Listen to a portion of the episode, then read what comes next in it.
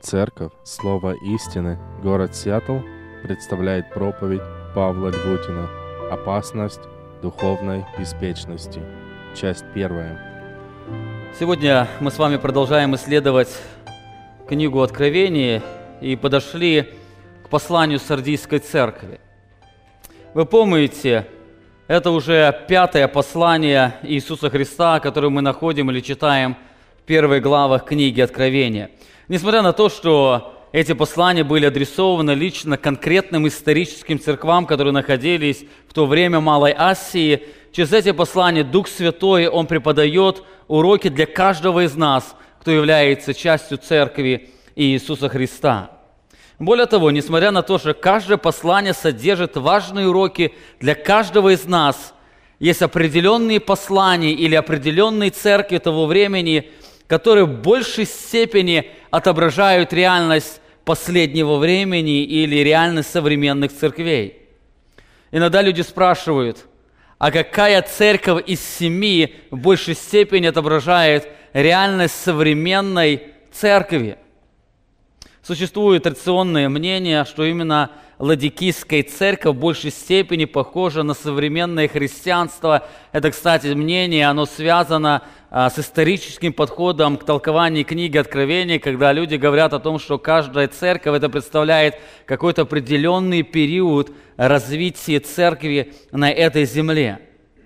Но на мой взгляд, мод действительно является и так, что Ладикийская церковь, на больше всего отображает реальность последнего времени. На мой взгляд, Сардийская церковь в большей степени отображает реальность иммиграционных церквей, находящихся в Соединенных Штатах Америки – я не могу говорить о других церквах, которые находятся в других странах, как Германия или в других странах Европы, я их не совсем знаю, но анализируя церкви, зная церкви, миграционные церкви здесь, где мы с вами живем, именно, мне кажется, послание Сардийской церкви, оно больше всего напоминает реальность современной церкви.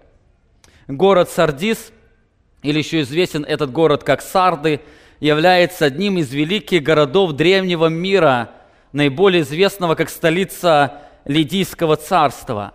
Этот город в то время находился между Фиатиром и Филадельфией, не американским Филадельфией, а именно которая находилась тогда а, в Малой Асии. Это был особо богатый и красивый город. Историки говорят, что это был первый город, в котором стали пользоваться монетами. Именно использование денег в современном обществе берет именно оттуда, с того города – Особенность этого города была в том, что он был построен на высоком и крутом холме и считался совершенно неприступным. Можно сказать, что это местонахождение города обеспечило ему безопасность. Времени, время от времени различные страны, они приходили к этому городу и пытались взять его приступом. Но в конце концов безуспешно оставляли этот город, этот город – так продолжалось до сих пор, пока этот город не, садила, не садила персидская армия под руководством царя Кира. Это, кстати, того царя, который дал повеление евреям вернуться в обетованную землю и построить храм. В то время в этом городе, в городе Сардах, царствовал знаменитый царь Крес, который славился в то время на всю область своим богатством и могуществом. И в один период истории своего царствования он решил одержать победу над персидской армией. Ему его советники предвещали определенную победу, и он с армией а, перешел реку и вступил а, в персидскую территорию, и там он сразился с армией персидского царя Кира. Но в этой войне он потерпел поражение. И спасаясь от царя, он вновь вернулся в свой город – в город Сарды для того, чтобы вновь набраться силы для последующей войны. И находясь в этом городе, он был абсолютно убежден в своей защите. Даже тогда, когда персидская армия осадила этот город, этот царь, он был уверен в безопасности этого города. Мне чуть напоминает и Валтасара, который правил в Вавилоне, когда персидская армия захватила этот город – Подобно ему царь Крес, он был, находился в особой безопасности, и, и а самый опасный участок а, города или стену они охраняли, а та стена, которая находилась над обрывом крутым, она вообще почти не охранялась, потому что они были уверены, что это самое безопасное место города. Царь Кир, он пообещал своим а, воеводам, а, говоря о том, кто возьмет этот город, он того даст большую награду, вознаградит и тому подобное. И одни воины стали наблюдать и заметили, что они могут где-то по скале забраться к этому городу, к стене этого города. Сначала один воин, за ним другие. Они преодолели обрывистую скалу и напали именно с той стороны города, откуда их никто никогда не ожидал. Там почти не было защиты. Таким образом, персы одержали очень легкую победу, захватив этот довольно богатый город. Несмотря на, это, а, несмотря на эту победу, захват города, этот город все равно остался важным, богатым, процветающим городом. Но он в этот момент получил очень важный урок. Примерно через 200 лет подобная трагедия вновь случается только во время завоевания города Антиохом. Если кто читал книгу Макаевеев, именно тот Антиох, который захватил Иерусалим и на жертве принес свинину. Видно, сардийцы не усвоили урок прошлого, который был где-то 300 лет назад с царем а, Киром, персидским царем Киром.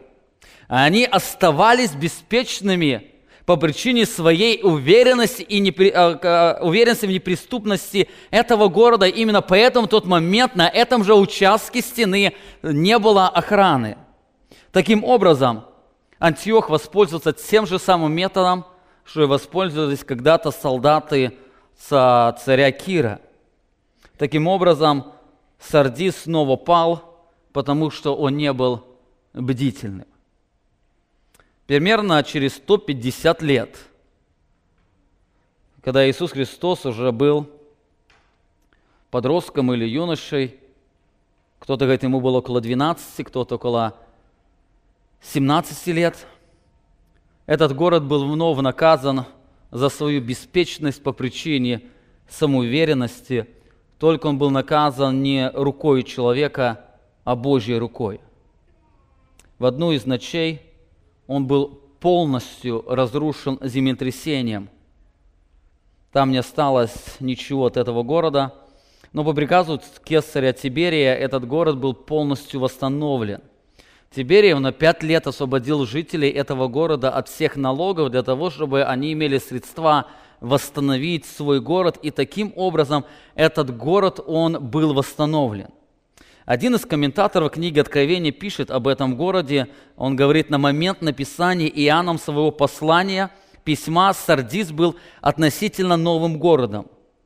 В нем почти не было идолопоклонства, потому что там не было построено много храмов – этот город славился своими развлечениями и богатством. Его жители главным образом интересовались заработком денег с помощью ремесел и торговли и, строй, и стремились жить хорошей, полной удовольствий жизни.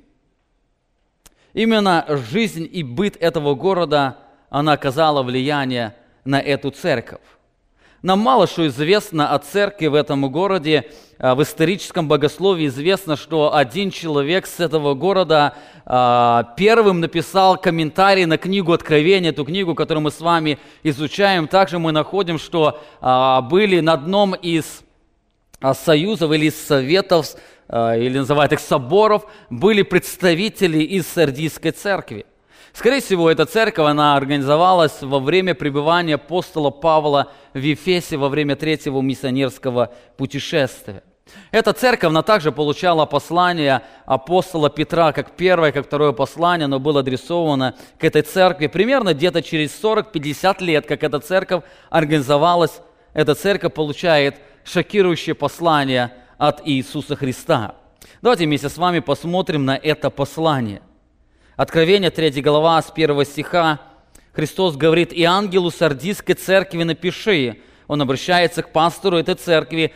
«Так, говорит, имеющий семь духов Божьих и семь звезд. знают твои дела. Ты носишь имя, будто жив, но ты мертв. Бодрствуй, утверждай прочее близко к смерти, ибо я не нахожу, чтобы дела твои были совершенны перед Богом моим.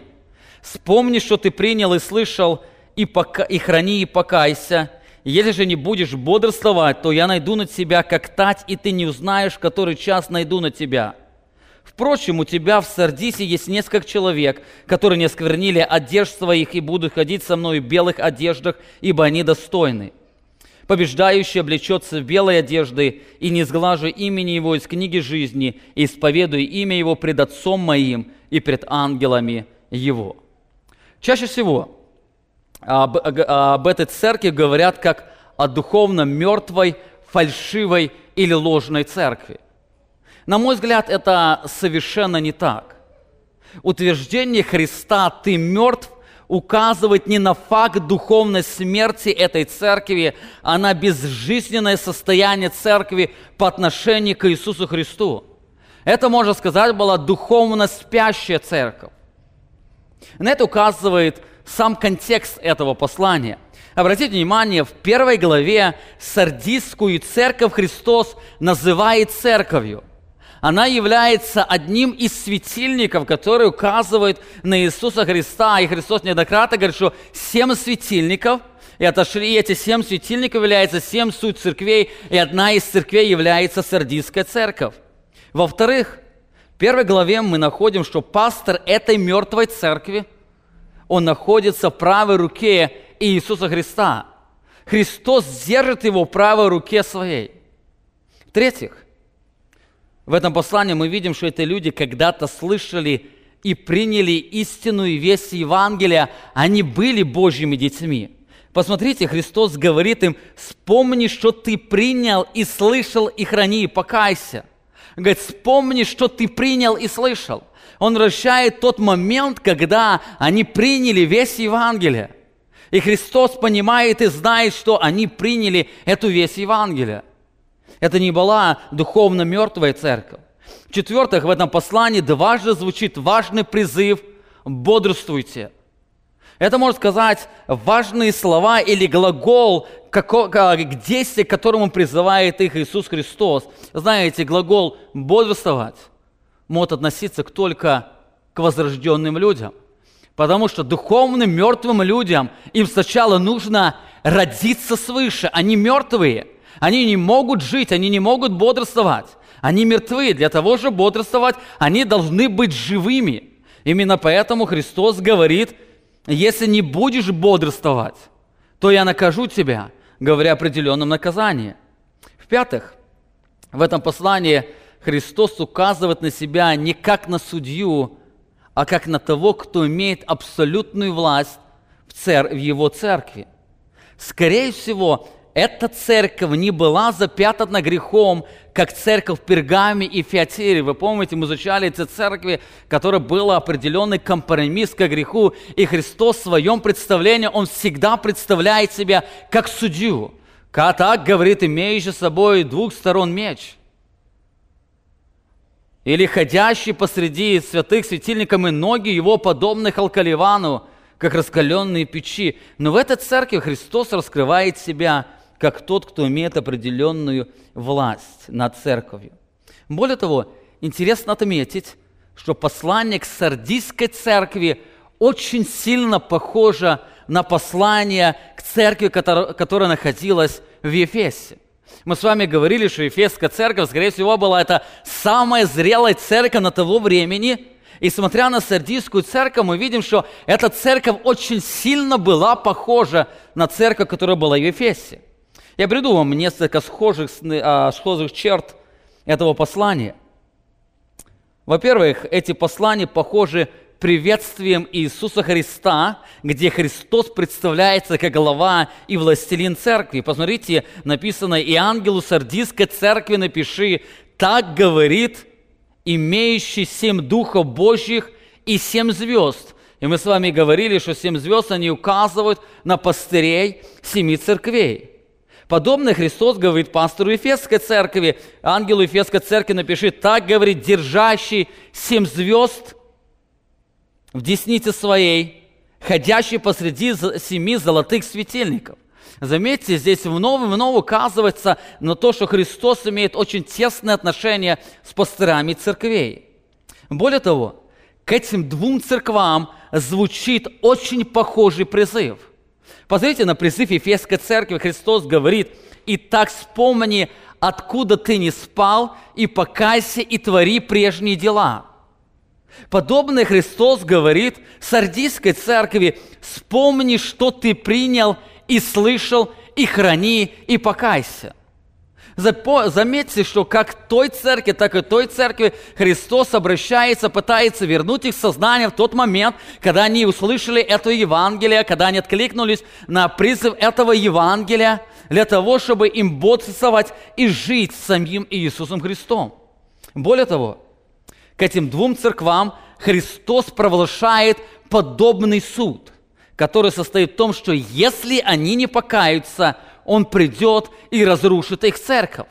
Посмотрите, Ефесская церковь Христос говорит, и если не так, то есть если ты не покаешься, скоро приду к тебе и сдвину светильник твой с места его, если вновь говорит, не покаешься. Подобное Христос говорит Сардийской церкви, и если же не будешь бодрствовать, то я найду на тебя как тать, и ты не узнаешь, который час найду на тебя.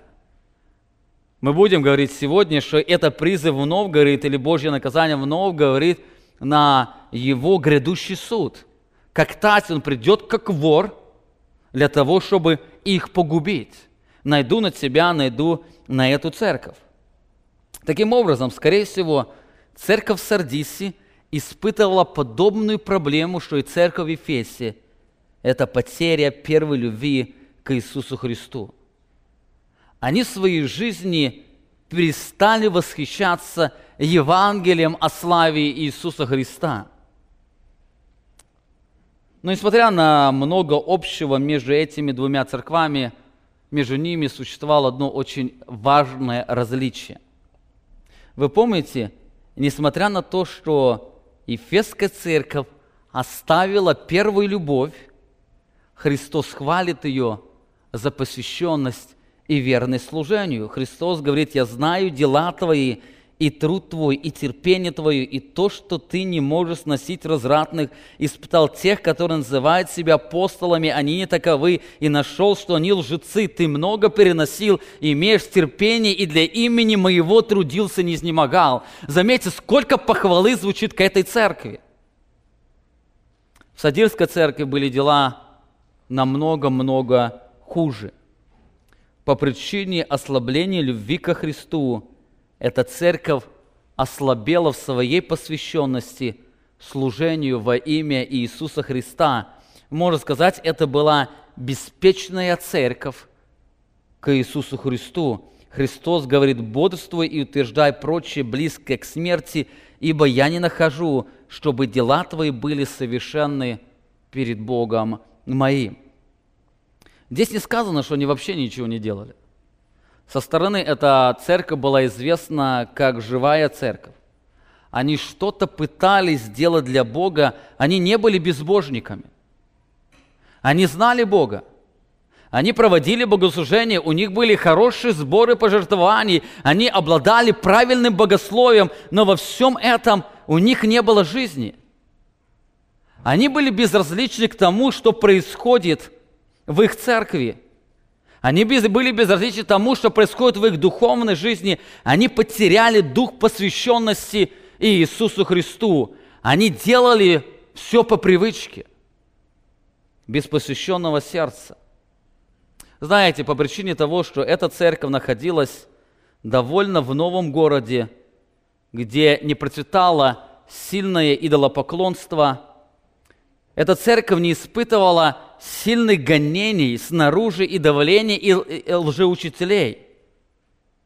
Более того, эта церковь находилась в богатом процветающем городе, где можно было заработать честным трудом, чтобы повысить уровень своей жизни.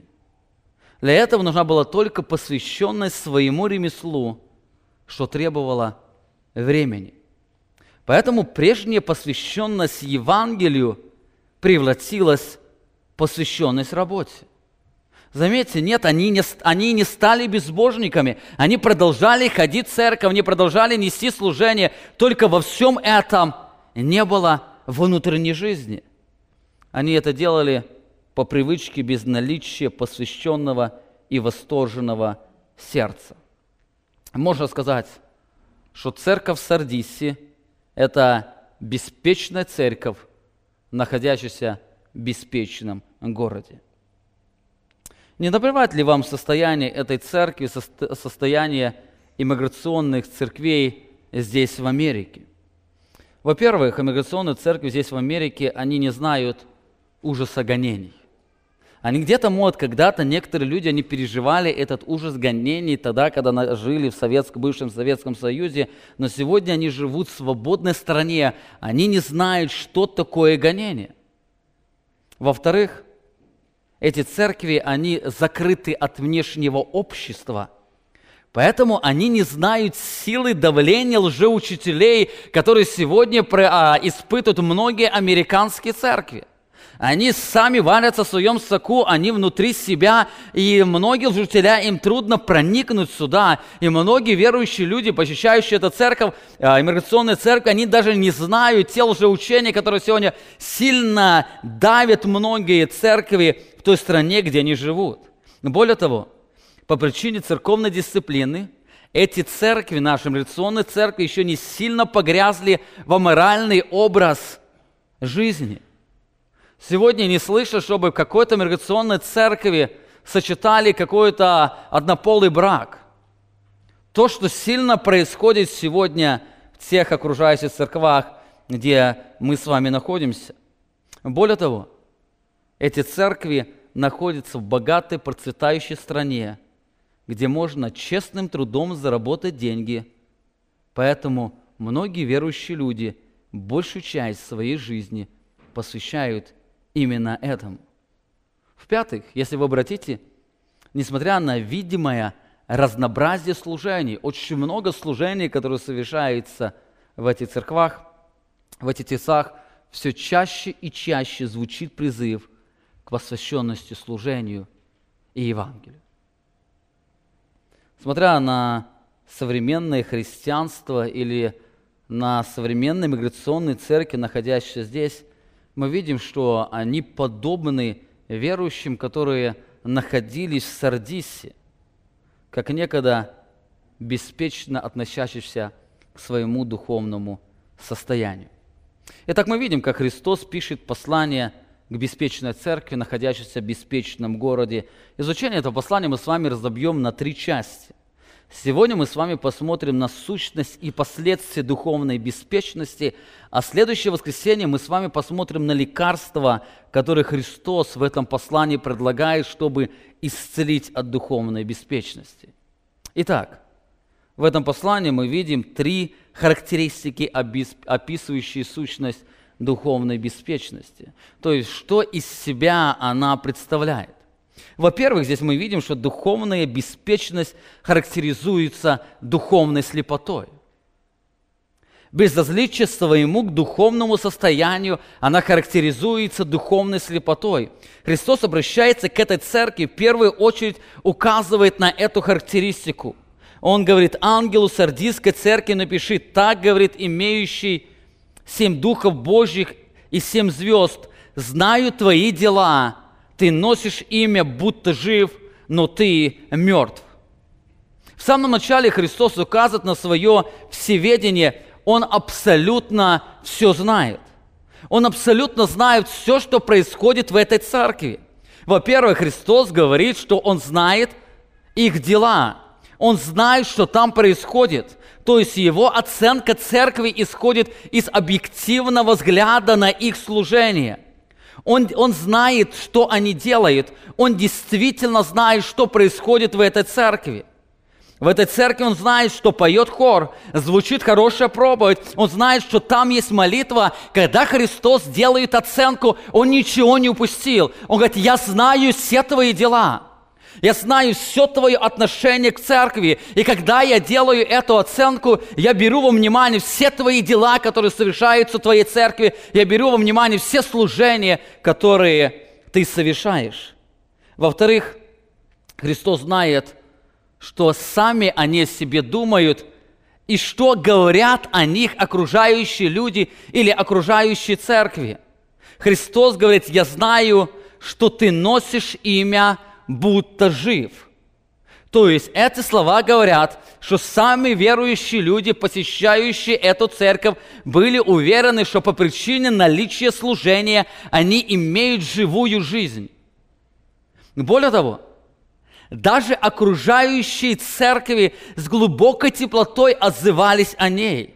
Если кто-то посещал эту церковь, видя пышность их служения, говорил, какая прекрасная, посвященная, живая церковь Иисуса Христа. Они носили имя, будто они живые. Окружающие люди и окружающие церкви, они все очень хорошо отзывались об этом. И заметьте, Христос говорит, говорит, я знаю твои дела, когда я делаю оценку, я знаю все, что ты делаешь в своей церкви. Более того, я беру во внимание все, что люди говорят о тебе. Исходя из всего, что я знаю, он выносит им определенный приговор. Я думаю, когда эта церковь получила книгу Откровения, они ожидали особую похвалу от Иисуса Христа. Представьте себе, они открывают книгу Откровения, они пишут, читают первую главу, и они видят, что эта книга адресована к ним конкретно. Напиши отошли семи церквам, находящимся в Ефесе, Смирне, дальше причисляется, от, отошли ее в Сардис. Они открывают первую главу, Христос начинает писать и хвалит Ефесскую церковь за все дела, которые там совершаются – они открывают второе послание, они читают послание с мирской церкви, где Христос говорит вновь и хвалит, что Он знает их дела, Он знает их скорбь, нищету. Более того, Он говорит, нет, вы все-таки богаты.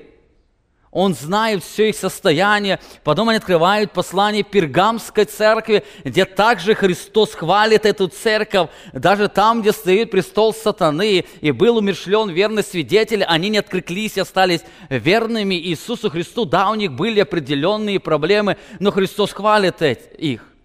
Потом они подходят к Фиатирской церкви, где Христос говорит, что их дела, настоящие дела больше, чем прошлые дела – Христос вновь хвалит эту церковь. И я думаю, анализируя свою церковь через призму всех этих церквей, Сардийская церковь, она ожидала особой похвалы от Иисуса Христа. Потому что ну, все эти окружающие церкви, они хвалили эту церковь. Когда члены церкви, с церкви приходили к ним в гости, они очень с теплотой отзывались, говорили, какая у вас прекрасная церковь. И если Христос так похвалил те церкви, то какая похвала должна быть этой церкви, когда она так хвалима всеми окружающими верующими людьми. Но то, что они прочитали в этом послании, я думаю, совершенно шокировало их сознание. Они получают печальное и трагичное письмо. Вместо того, чтобы услышать какую-то похвалу, Христос сразу делает оценку их состояния. Говорит, я знаю все твои дела. Я знаю все твое служение. Я даже знаю восхищение тобою окружающих людей. Но несмотря на это, я хочу тебе сказать истинную сущность тебя. Ты только носишь имя, будто жив, но ты мертв несмотря на всю торжественность, Христос говорит, в тебе совершенно нет жизни. Знаете, одна из опасностей христианской жизни – это иметь ложный взгляд на состояние собственного сердца. Это иметь ложный взгляд, это думать, когда в моем сердце все в порядке. Но Христос своим скальпелем разрезает его и говорит, в этом только есть название – ты только носишь имя.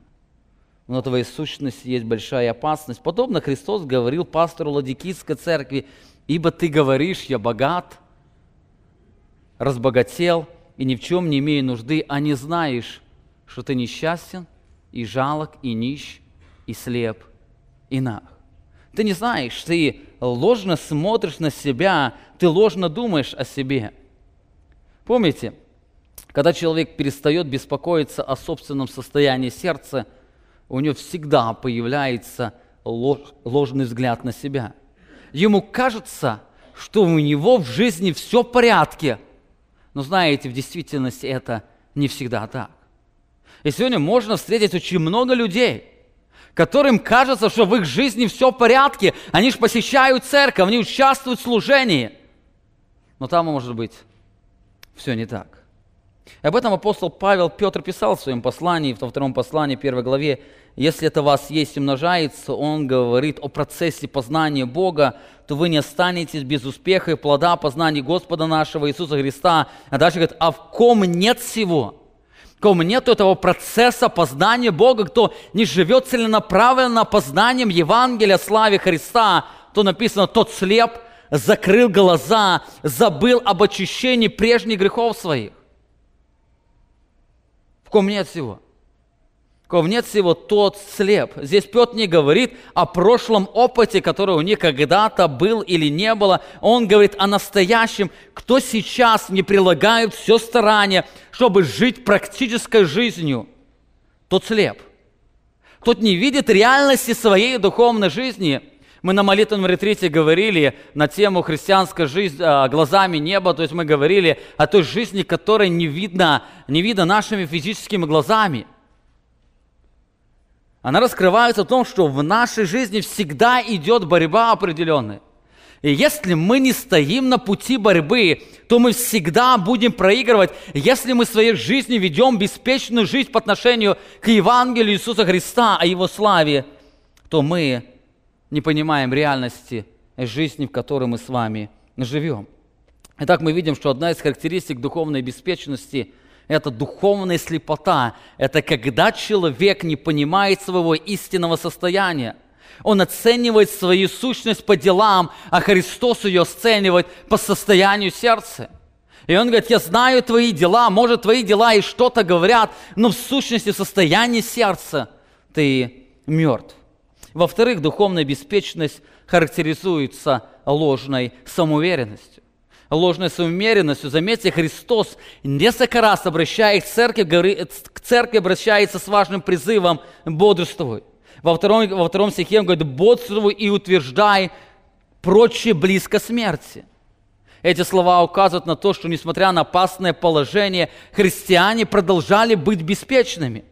Во-первых, здесь Христос призывает их быть бдительными и внимательными по причине опасности их жизни. Они живут очень опасное время, и очень опасно в это время находиться или быть беспечными. Они должны были вспомнить историю своего города, которая по причине самоуверенности и недостатка бдительности несколько раз была а, подвергнута падению. Они должны быть помнить эту историю и бодрствовать в своей жизни – они не должны были быть спящими. И Христос говорит, что бодрствуйте. Во-вторых, здесь Христос призывает их укреплять то, что может быть разрушено. Он говорит, бодрствуйте и утверждайте. Бодрствуй и утверждай. Здесь это вновь сравнение взято из разрушения их города. Они должны были укрепить слабые стороны – чтобы не быть подверженными смерти. Они должны были укрепить. Если они думают, что они безопасны в этом месте или в этой сфере жизни, они должны были, наоборот, укрепить, потому что идет реальность духовной битвы, потому что это реальность, в которой они могут быть, испытывать поражение. Здесь мы видим, что христиане поступ, наступают на те же грабли, что когда-то наступил их город – с виду кажется, все нормально, жизнь бьет ключом, происходит множество различных служений, событий, церковь испытывает радость торжественных служений, но на самом деле их сковала губительная дремота. Эта церковь стояла на пороге катастрофы. Эта церковь, она не была бдительна. Они были настолько самоуверены в себе, что Христос дважды повторяет этот призыв «бодрствуйте». В третьем стихе он говорит, если же не будешь бодрствовать, то найду на тебя, как тать, и не узнаешь, который час найду на тебя. Это будет очень внезапный приход по причине их беспечности. Они не будут ожидать его приход или пришествие, или его суд. И они будут поражены им. Заметьте, катастрофа очень близка, но церковь продолжает быть беспечной и сонливой. Это, можно сказать, является одной из самых губительных опасностей для церкви. Именно поэтому Писание постоянно призывает нас к бдительности. Посмотрите, 1 Коринфянам 10 главе написано, «Посему, кто думает, что он стоит, берегись, чтобы не пасть». Здесь апостол Павел, он обращается к самоуверенным, кто думает, что у него все в порядке, что он стоит, берегись. Матфея 26 глава, 41 стих. «Бодрствуйте и молитесь, чтобы не впасть в искушение. Дух бодр, плоть же немощна».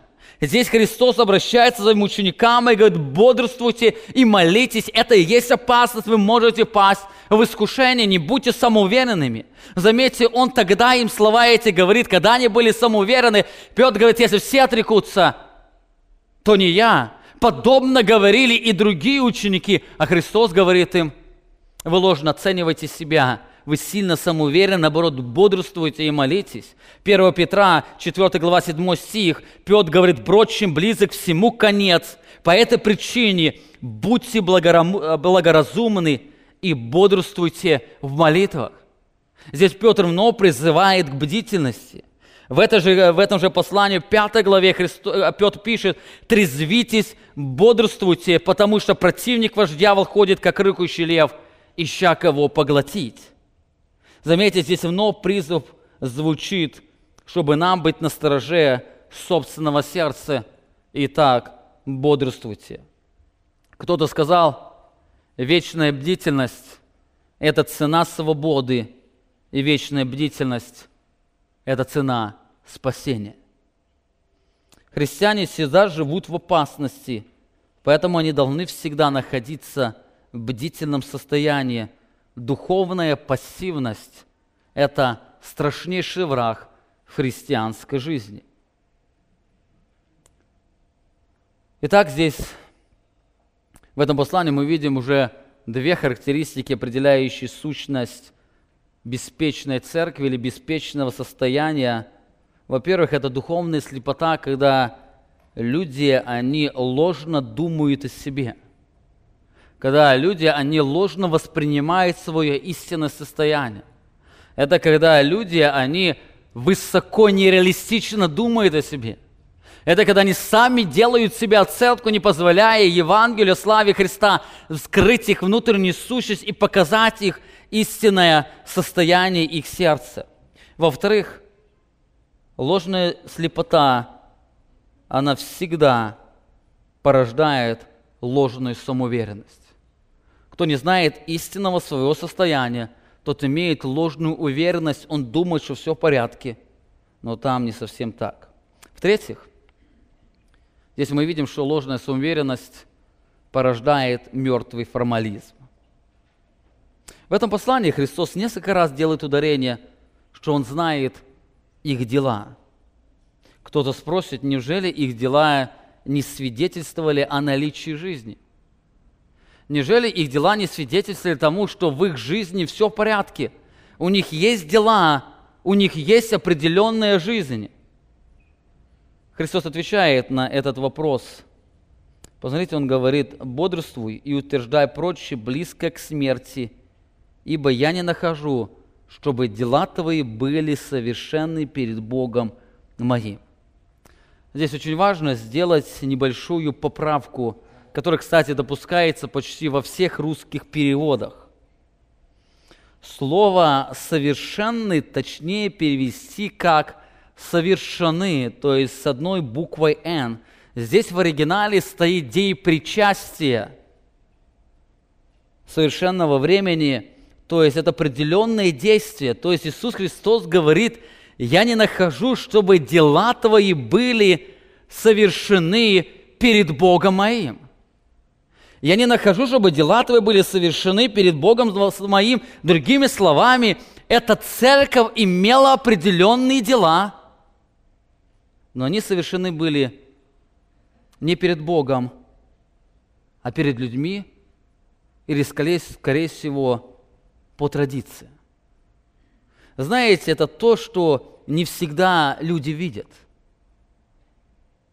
Это то, что не всегда можно увидеть.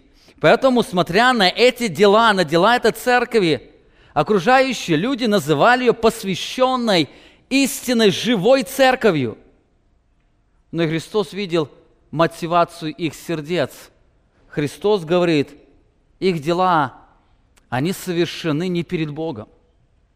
Их дела совершены не перед Богом. Их дела не совершены перед кем-то другим – как порою плоды с виду бывают красивыми, а внутри гнилыми, так их дела с виду свидетельствовали о жизни, но Христос указывает, что не являлись безжизненной литургией. То есть эти церкви, они не испытывали тяжесть гонений снаружи, они не испытывали сильного давления изнутри, давления от лжеучителей – они жили в прекрасном городе, который, а, в котором было очень много богатства, где они могли честным трудом заработать деньги.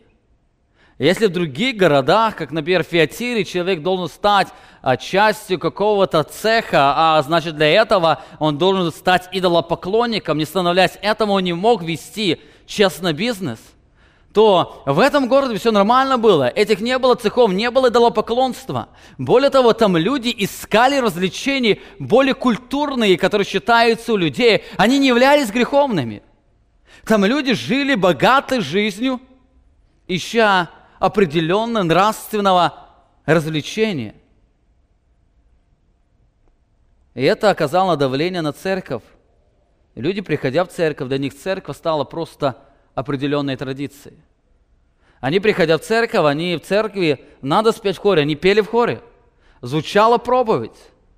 Были прекрасные торжественные служения, даже сопровождение оркестров. Но во всем этом Христос говорит, все, что здесь совершается, оно совершается не во имя моего Отца. Оно не перед Богом совершается. Они это делают для себя, а может для окружающих людей, а может делают просто по традиции. Они христиане, именно они поэтому так себе живут. Эта проблема была их беспечности. По причине ложного взгляда на себя они были уверены в самом себе. И они были уверены, в том, что их служение оно является поклонением Богу. Но в сущности Христос говорит, их служение является просто мертвым формализмом, независимо, что окружающие люди ими восхищаются. Христос говорит, их сердце, оно мертво по отношению к Нему. Потом на Христос говорил о еврейском народе, Матфея 15 глава 8 стих, «Приближаются ко мне люди, сии устами своими чтут меня языком, сердце же их далеко стоит от меня, но, но тщетно чтут меня, уча заповедям, учением заповедям человеческим» они устами приближаются, но проблема в их сердце. Именно эта проблема была этой церкви. С внешней стороны у них было все нормально. Они жили благочестивой жизнью. У них не было яркого выраженного лжеучения, как это было в Феатирской церкви. У них не было ярко выраженного аморального образа жизни среди членов церкви, как это было в Пергамской церкви. Эта церковь была зрелой церковь. Она имела определенное служение. Люди восхищались ей, но во всем этом их сердце, оно не восхищалось самим Богом. Они все делали это по привычке. Во-вторых, здесь апостол, здесь Иисус Христос, Он раскрывает не только сущность их беспечности, но также говорит и о последствии духовной беспечности. Во-первых, мы здесь видим, что духовная беспечность она порождает духовное падение. Духовная беспечность, она порождает духовное падение. Христос говорит, бодрствуй и утверждай прочее, близкое к смерти.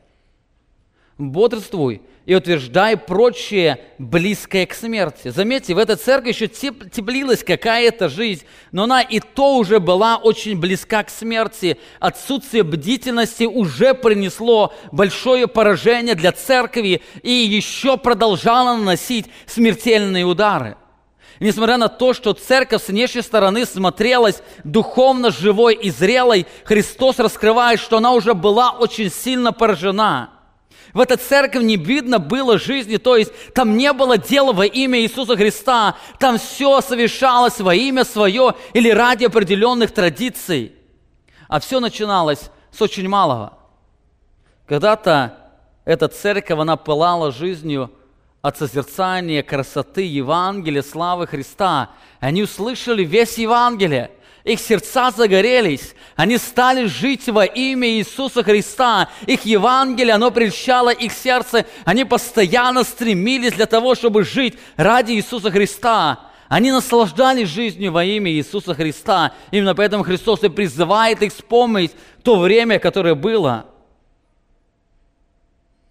Но через некоторое время они стали привыкать к этой жизни. Желание иметь обеспеченную семью, оно приводило к тому, что их сердца, они постепенно охлаждали, охлаждали по отношению к жизни во имя Иисуса Христа. Они жили во имя свое. Христос говорит, что это шло до того, что только несколько человек в этой церкви продолжали жить во имя Его – Против тебе есть только несколько человек. Заметьте, как эта жизнь, она вся поразила. Эта церковь превратилась в религиозное определенное общество. Но возникает вопрос, что их к ужасному поражению? Знаете, это не гонение, это не влияние лжеучителей, и даже это не больстители. Это беспечная жизнь среди беспечного народа суета, жела... суета этого города, желание быть более финансово обеспечено, стремление к благородным развлечениям. По причине духовной беспечности они нанесли смертельный удар изнутри. Более того, это, церковь, это, это состояние наступило настолько незаметно, что они даже не заметили этого – они продолжали быть убежденными, что служат Богу, а в сущности их дела просто превратились в мертвую литургию. Они были убеждены, но это была ложная беспечность, ложная уверенность. Итак, мы видим, что духовная беспечность порождает духовное падение, но знаете, на этом все не заканчивается. На этом беды этой церкви не заканчиваются. Здесь Христос указывает на еще одно более серьезное последствие духовной беспечности – это внезапность Божьего суда. Это внезапность Божьего суда Христос говорит, вспомни, что ты принял и слышал, и храни, и покайся. Если же не будешь бодрствовать, то найду на тебя, как тать, и ты не узнаешь, который час найду на тебя – Заметьте, здесь Христос указывает, что если они не проснутся от духовной спячки, то Он придет незаметно, как тать или как вор. О чем здесь говорит Христос? Если вы читаете Писание, то вы заметите, что каждый раз, когда приход Христа отождествляется с приходом вора, то это каждый раз указывает на ужас разрушающего суда – Подобно Петр писал к этой церкви в 3 главе 10 стих, «Придет же день Господень, как тать ночью, и тогда небеса шумом придут, стихи же разгоревшись, разрушится земля, и все дела на ней сгорят». Заметьте, здесь Петр говорит о внезапности суда. Придет же день Господень, как тать ночью, то есть незаметно придет Христос и совершит разрушающее действие. Христос также говорит – что вор приходит для того, чтобы украсть, убить и погубить. Таким образом, здесь Христос указывает на разрушающую реальность Его суда. Он говорит, если не будешь бодрствовать, я найду на тебя, как тать, и ты не узнаешь час, в который я найду на тебя. Другими словами, Христос говорит, если ты не покаешься, я внезапно, неожиданно приду и разрушу твою церковь. Если ты не покаешься, я внезапно приду.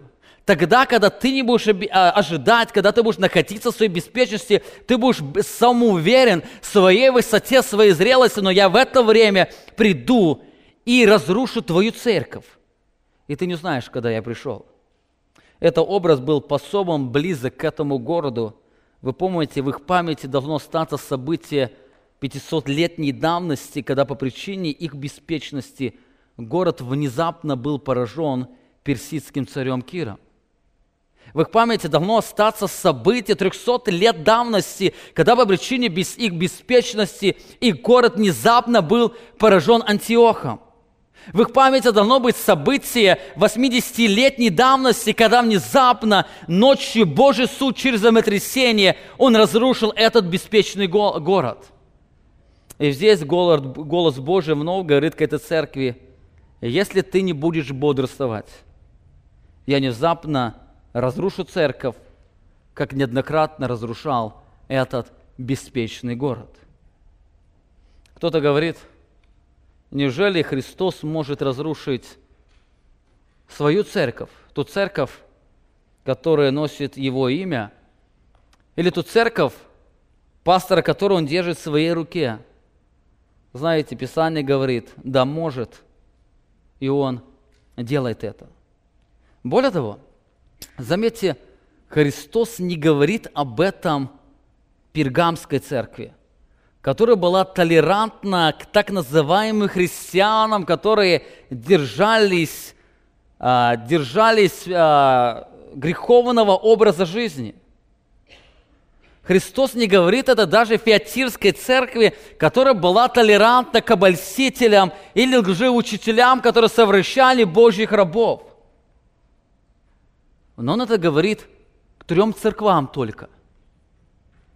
К церкви Ефесе – которая носила, а, носила имя или жила во имя Иисуса Христа, которая не могла сносить развратных и лжеучителей. Она трудилась ради имени Бога и не изнемогала.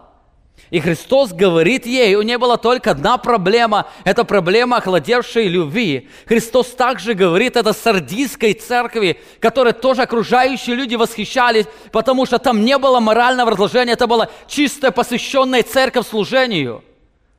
Но там не было восхищения Иисусом Христом. Там все это служение, оно совершалось не перед Богом, а перед кем-то другим. И подобно этому мы с вами будем читать, Христос будет говорить Ладикийской церкви, которая также считала себя богатой, ни в чем не имеющей нужды.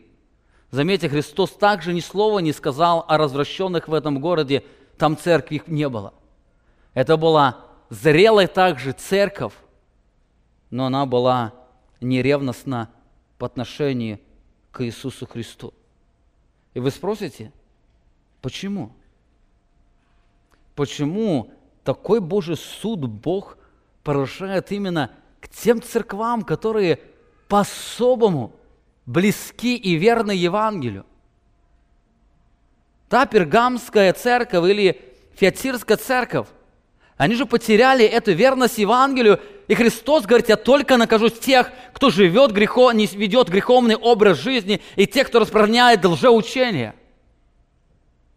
Но здесь Христос обращается к церкви. Почему? Писание говорит, потому что Бог неоднократно говорил, Он славы своей не даст никогда иному узурпировать славу Христа или использовать служение не для славы Христа, а для чего-то другого. Это большой грех. Это грех больше, чем любое нечестие. Этот грех всегда начинается с духовной беспечности. Если посмотрите на Ефесскую церковь, они даже не предполагали – что они ставили Божью любовь, они были уверены в себе. Их церковь посвящена Иисусу Христу. Посмотрите на Ладикийскую церковь. Они точно так же были уверены в себе, они богаты. Это богатая, красивая церковь, восхваляющая Иисуса Христа. Но там все дела уже делались не для Христа. И вся их верность была для славы своей. Подобно это было в Сардийской церкви. У них были определенные дела, хорошие дела, которые всех восхищали. Но проблема была в том, что эти дела не делались во имя Христа, а делались во имя кого-то. Узурпировать славу Христа или использовать служение, но не ради славы Иисуса Христа. Помните, это грех больше, чем нечестие. И поэтому Христос этим церквам провозглашает этот ужас этого суда. Возникает вопрос, а что может вылечить церковь от опасности духовной беспечности. Какое лекарство Иисус Христос предлагает тем, кто живет или переживает эту беспечность? Об этом мы с вами уже поговорим в следующее воскресенье. Аминь. Помолимся. Дорогой наш Отец Небесный, Творец Вселенной, мы благодарим Тебя за то, что Ты своей благодатью наполняешь наши сердца, Ты своей благодатью наполняешь нас созерцанием Твоей славы, Твое Евангелие. И Ты сегодня через это послание напоминал нам о важности всегда бодрствовать в своей жизни. Ты сегодня призывал к тому, чтобы мы не были беспечны по отношению к своему духовному состоянию, чтобы мы позволили Евангелию, славе Твоей скрыть наше сердце и раскрыть его внутреннюю природу, внутреннее состояние – ты призываешь нас к тому, чтобы мы не были самодостаточны, чтобы мы свою достаточность видели только в Тебе, чтобы мы могли постоянно помнить о своей реальности. Ты сегодня вновь напоминаешь о важности совершать служение, жить во имя Твое. Научи нас, научи нас во всем этом учиться любить Тебя – Учи нас во всем служении и поклонении Тебе, учиться жить и совершать дела во имя Твое, поклоняться Тебе и восхищаться красотой Твоей благодати. благодати. Ты сам яви свою благость к нам. Ты знаешь, те сердца, которые сегодня испытывают эту беспечность по отношению к Евангелию, по отношению к своему духовному состоянию. Подобно как верующий в Сардисе, ты сам сколыхни их сердца, даруй, эти слова, призыв бодрствуйте, он, он сокрушил их сердца, чтобы это осознание последствия этой беспечности, оно насторожило их сердце. И они могла, могли, смотря на свое сердце, смотря на Твое Евангелие, бодрствовать и ожидать Тебя, нашего великого Бога. Аминь. Вы прослушали проповедь пастора Павла Львутина. Другие проповеди и информацию о нашей церкви вы можете найти на нашей странице в интернете www.словоистины.org